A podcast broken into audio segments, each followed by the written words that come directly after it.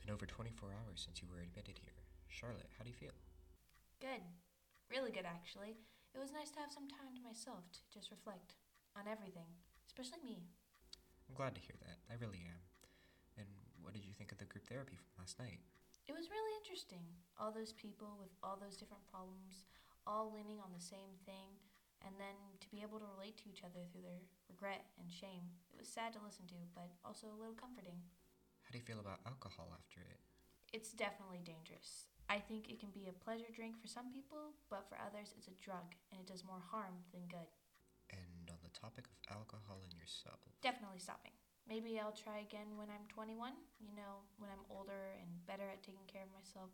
I don't want to end up like that, regretting everything I've done. I think we should look back on our lives and feel joy and nostalgia, not regret.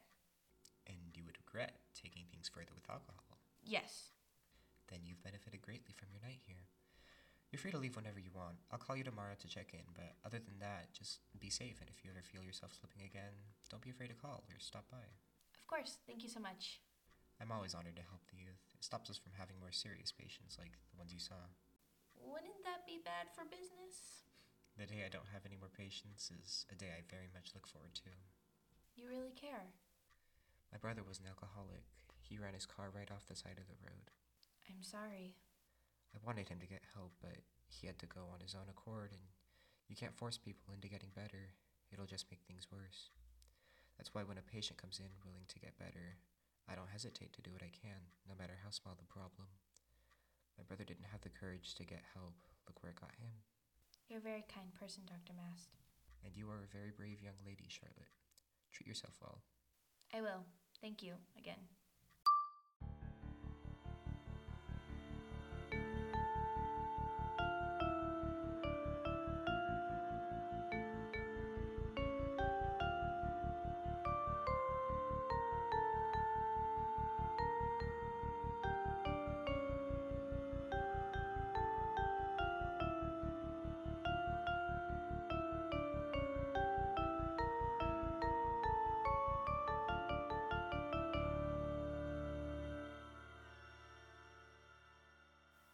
Sunday, September 30th, Episode 8 Hippocrates' Oath.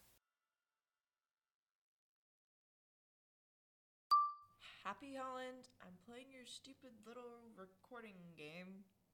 Holland? Margot! Margot, did you drown in the bathtub?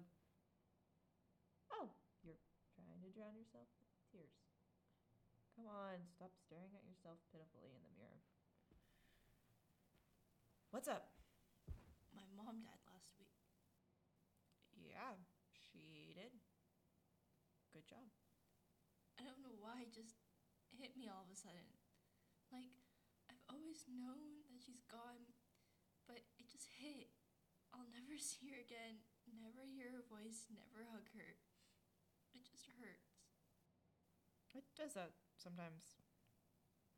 Still does for me, four years later. Even when my mom disappeared and everyone thought she just ran away, I knew I'd never see her again. It sucks. It really does. But there's nothing we can do. We can't control our grief. We just have to let the hurt come and try to handle it the best we can. I missed her funeral. What? It was last night. Margot, I had no idea. We could have driven back into town. I didn't want to go. Why? The whole town gathered to see my mom's limp, lifeless body. I'm good. Services are good for closure, Your mom never had a funeral. and that's why I'm doing this. I want to find out what happened to her. I want her declared dead, and I want to see a tombstone with her name on it. Then I can finally have my closure. Then I can leave this all alone. I have a hard time believing you can leave anything alone. I'm ready to leave her alone. I, I love her, but you can only drag around old hurt for so long. Do you think it'll work that way? You just decide to put the grief to rest and it goes? I I don't know. I guess I'll have to find that out. What about you? Ever going to be able to leave your mom alone? I was ready to leave my mom alone, but you and Charlotte just had to dig her back up. Though you and her were probably right. I think I let her go too quickly. Why? Why do I think you're right? Oh, I I know I'm right, but why did you let her go so quickly? It was easy. Trying to just let the dead rest was a lot less painful than saying goodbye to my mom. Is that why you didn't want to go yesterday? Partly. But we are burying her tonight in the cemetery, and I'm gonna be there. That sounds like a more tolerable idea. Thank you for the approval. Hmm. Hello? This is Margot. Really? Oh, that's great. We'll be right there. Charlotte is done with her last session. We can go pick her up. Thank the Lord. Let's get the hell out of Dodge. Charlotte, ask them if they validate. You didn't have to pay, did you? No, they really are a completely free rehab center. Which is kind of sketchy. If you ask me, how do they pay for things? They get donations from previous patients and their family members. Or at least, that's what Trish at the front desk said. Trish, So, how was it? you know the front desk lady? It wasn't bad at all, actually. I kinda enjoyed it. That's good. You had a conversation with the front desk lady. Why does it matter? I'm allowed to be curious, aren't I? I was just chatting with her while I waited for you to pick me up. She was really nice. She seems peppy. A little, yeah, I guess. Are we seriously having a conversation about the front desk lady right now? Her name is Trish. You're a pain. So I've heard. Charlotte, did you find anything suspicious? Not really. Everyone there cares so much, and most of the workers have backstories with addiction, whether it be family or themselves. So there are no leads. Well, Well, the length of the check in, the amount of days they call you after your time in the facility, it's two weeks. The amount of time after leaving that our mothers were killed. Yeah. And it's the same, no matter how long you're staying. I asked all the patients, and they had the same amount of time as me.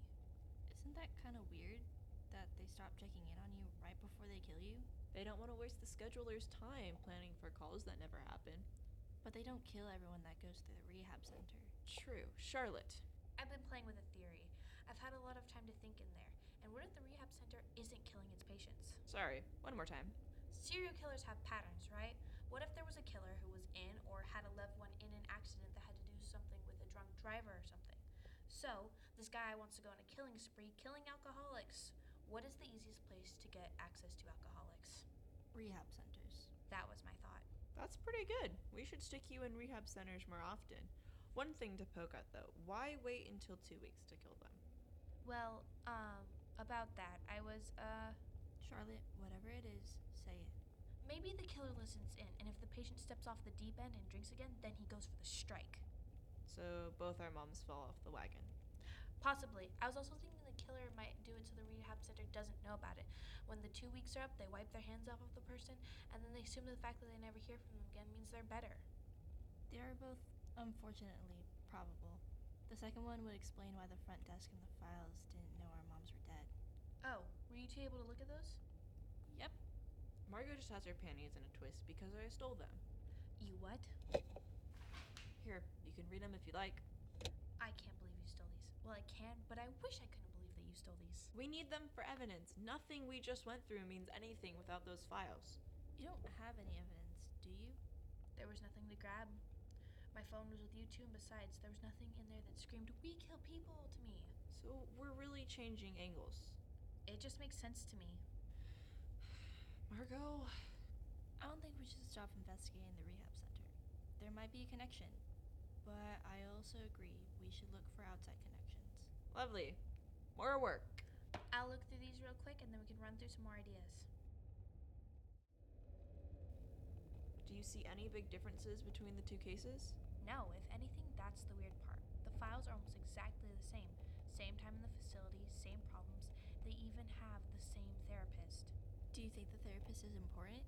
Maybe they're telling the killer who to kill. Who's the therapist? Dr. Fredericks. Did you have them? I had Dr. Mast, a nice guy, not working with a serial killer. You don't know that. I'm a good judge of character. Do you know of anyone who had Dr. Fredericks? A couple people. They're all patients who have longer stays. So they could also fit the pattern. So what? This Dr. Fredericks guy is the killer? Or the informant. So is all of this enough to go to your dad with? Will he redirect the case if we show him all this stuff? You should. He's not going to arrest us when we show him this stuff. Is he? I don't know. Great. Parker, this would be an example of one of those times it would pay off to have better comforting skills. You mean lying. It's more like truth stretching.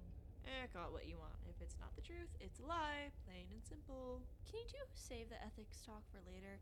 I like to have my panic attacks in peace. Of course. Sorry. Drama queen.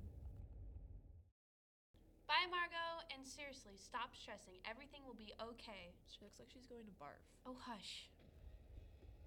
So you're not nervous? I trust you to defend our cause and your dad to protect us, or at least you. Thanks, but I meant the other thing Other thing? the serial killer. Oh, right. That. I mean, I'm a little nervous, but if we're being honest, I don't think I have anything to worry about. Really? I think this killer, whoever they are, only goes after more serious cases. Your parents were in there for two weeks, and so was Julia Hoffman. I was only in there for 24 hours. I don't think I'm on that list. Makes sense. Margot did good. I kn- know you were worried, but she handled it really well. She had a little bit of a moment this morning. Apparently, she missed the service the church was having for her mom, but besides that, she's been really good. Thank you for watching out for her. You're the one who had to get admitted into a rehab center. I think putting up with Margot was a pretty minuscule sacrifice compared to that. Being honest, it wasn't that bad in there. It was actually kind of humbling to see all those people working so hard to do better. I hope we get a chance to catch whoever this is before they take second chances away from anyone else. We will. I should go. See you tomorrow. See you tomorrow.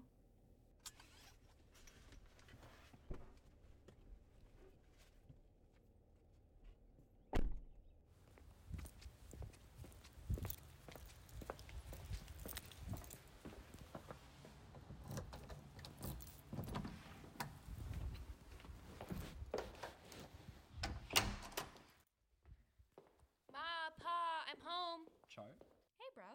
how was the sleepover? It was good. Did you get any sleep while I was gone? I was very productive. Tons of sleep. Kind of. Sure. I did a lot of things. How's Mango doing? Can you please stop naming my friends after fruits? I'm not gonna stop. Whatever. You know, I think she's starting to do a little better. I'm glad to hear that. What about that girl that you were worried about? Oh, Parker? Yeah, I think that's going better too.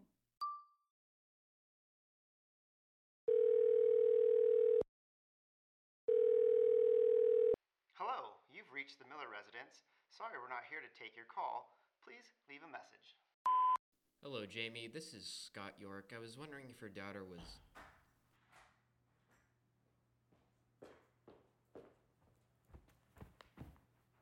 Parker, where have you been?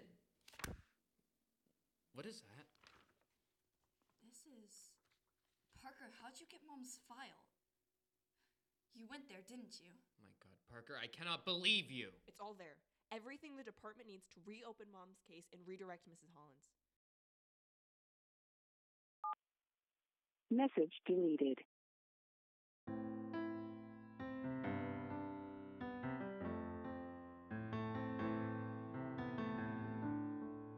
Thank you for listening to The Holland Case with Terranina Lavisse as Dr. Mast, Michaela Thompson as Charlotte Miller, Caitlin Branco as Parker York, Cameron Sue as Margot Holland, Hudson Dobb as Christian Miller, Owen Kelly as Sheriff York, and Samantha as Danielle York. The intro is composed by Ian Michael Brown, and the transitions and outro music are composed by Hudson Dobb. The series is written and edited by Caitlin Branco with cover art by Charlie McCuffey and episode titles by Ben Hirota. Thanks again for listening, and stay tuned for the next episode.